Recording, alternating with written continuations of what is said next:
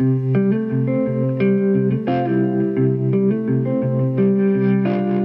to 10 Minute Bible Talks, where we connect the Bible to your life in the time it takes to get to work. I'm Keith Simon. Today we start the New Testament book of 2 Timothy. Many people believe that 2 Timothy is the last New Testament letter that Paul wrote before his death at the hands of the Roman government. Not long after it was written, Paul is believed to be executed, probably beheaded, at the orders of the Emperor Nero. So, who is Timothy that this book is named after? In 1 Corinthians, Paul calls Timothy his beloved and faithful child in the Lord. And later in that book, he says of Timothy, I became your father through the gospel. So when we connect the dots, we think that when Paul visited Lystra, Timothy's hometown, he led Timothy to faith in Christ. Then, when Paul returned to Lystra on his second missionary journey, Acts 16 says that he found that all the Christians in that area spoke well of Timothy. So this led Paul to invite Timothy to join him on his missionary team. Now, by the time that Paul writes 2 Timothy, many years have passed since he began working with Paul. And now Paul is in prison, and Timothy is the pastor of the church in Ephesus. You get the feeling that Paul knows the end of his life is near. In the past, he'd been in jail, but always with the expectation he'd be released. You don't hear that note of expectation in 2 Timothy. There have been occasions when Paul had been under house arrest, meaning he got to live in his own quarters while under guard. That's not the case now. Paul is in a cold, dark Roman prison. So I want you to imagine Paul sitting there in that Roman prison, knowing the end of his life is near. He's reflecting on his life and he's sharing some last instructions and words of encouragement to one of his most devoted disciples. We'll pick up in chapter 1, verse 8, when Paul writes this so do not be ashamed of the testimony about our Lord or of me, his prisoner. Rather, join with me in suffering for the gospel by the power of God. So Paul starts by saying, Don't be ashamed of Jesus or of me. Now, why would Timothy be ashamed? Well, today the cross is turned into jewelry, but in the first century, crucifixion was a shameful way to die. It was only used for the worst criminals. Crucifixion was considered obscene, so in polite society, people refused to talk about it. The Greeks considered themselves to be very sophisticated, and to them, the idea that a Jewish man could be crucified for the sins of the world just seemed silly. I think the same thing exists today, where people look down on Christians as being naive. Like, do you really believe the Bible? Do you really believe God created the world? Do you really believe in the virgin birth or the bodily resurrection of Jesus? In 1 Corinthians 4, Paul says that every Christian must be willing to be a fool for Christ's sake. Now, that doesn't mean that we don't use our mind or we believe crazy stuff with no evidence. Remember, Jesus said to love God with our heart and our mind. But it does mean that the Christian faith is never going to make sense to the culture. It never has, and it never will.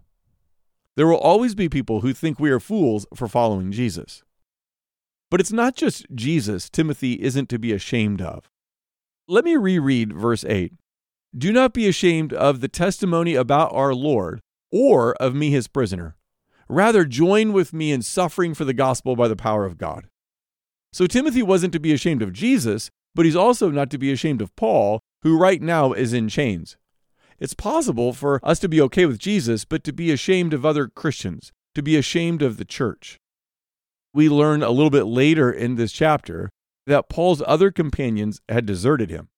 Even though it wasn't the right thing to do, you can see why they did. I mean, it was shameful to be in prison. Plus, they were probably afraid that if they were seen associating with Paul, they would end up in prison too. I admit that there are times when I'm ashamed of other Christians. Now, there's nothing wrong with being ashamed of sinful behavior practiced by other Christians, but I would warn you that it's easy to be more bothered by other people's sins than your own. So start by examining your own heart. But after we've done that, it's okay to admit that Christians have behaved sinfully and dishonored Christ, and that includes us.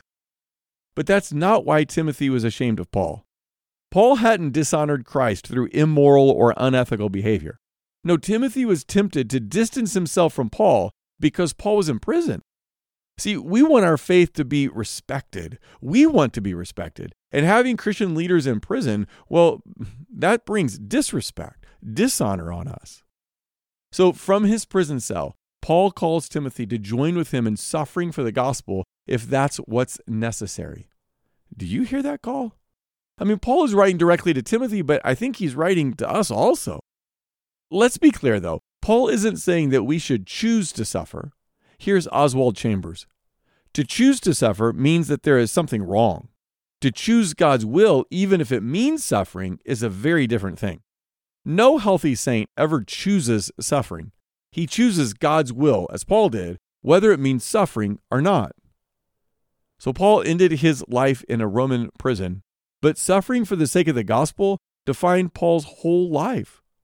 When Paul became a Christian on the road to Damascus, God sent Ananias to him, and he said to Ananias, Go, this man Paul is my chosen instrument to proclaim my name to the Gentiles and their kings and the people of Israel. I will show him how much he must suffer for my name. And then Paul described his ministry like this He says, We are afflicted in every way, but not crushed, perplexed, but not given to despair, persecuted, but not forsaken, struck down, but not destroyed, always carrying in the body the death of Jesus, so that the life of Jesus may also be manifested in our bodies.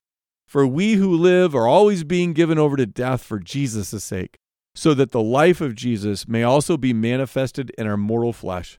So death is at work in us, but life in you. And then Paul told the Philippians that this is part of what it means to be a Christian. He says this in Philippians 1 For it has been granted to you on behalf of Christ not only to believe in him, but also to suffer for him.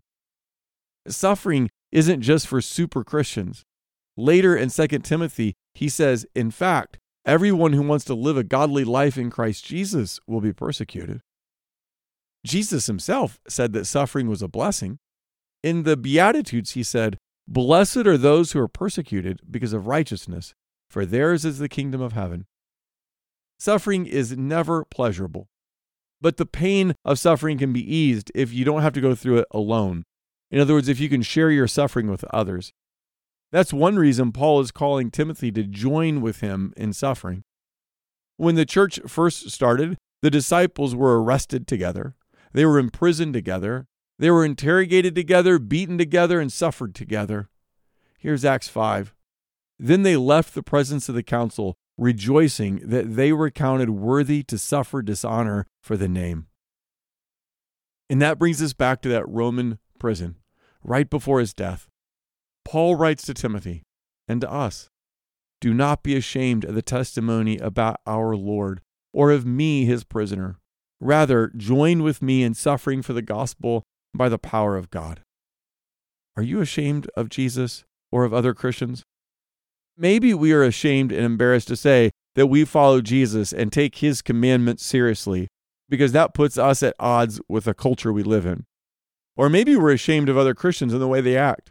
It's easy to fall into the trap to make sure that everyone knows that we're Christians, but we're not like those Christians, whoever they are. Maybe we're ashamed of the gospel and how it says that we're all sinners and that Jesus is the only Savior. People don't want to hear that they're so sinful that they can't save themselves, and they don't want to hear that there's only one way to God. To them, that sounds too exclusive and too narrow. The temptation to be ashamed is real. If Timothy hadn't struggled with it, Paul wouldn't have exhorted him to not be ashamed. And if Paul hadn't ever struggled with this temptation, he would never have said in Romans 1 For I am not ashamed of the gospel. It is the power of God for salvation to everyone who has faith. If this weren't a temptation that we all struggle with, Jesus wouldn't have warned us.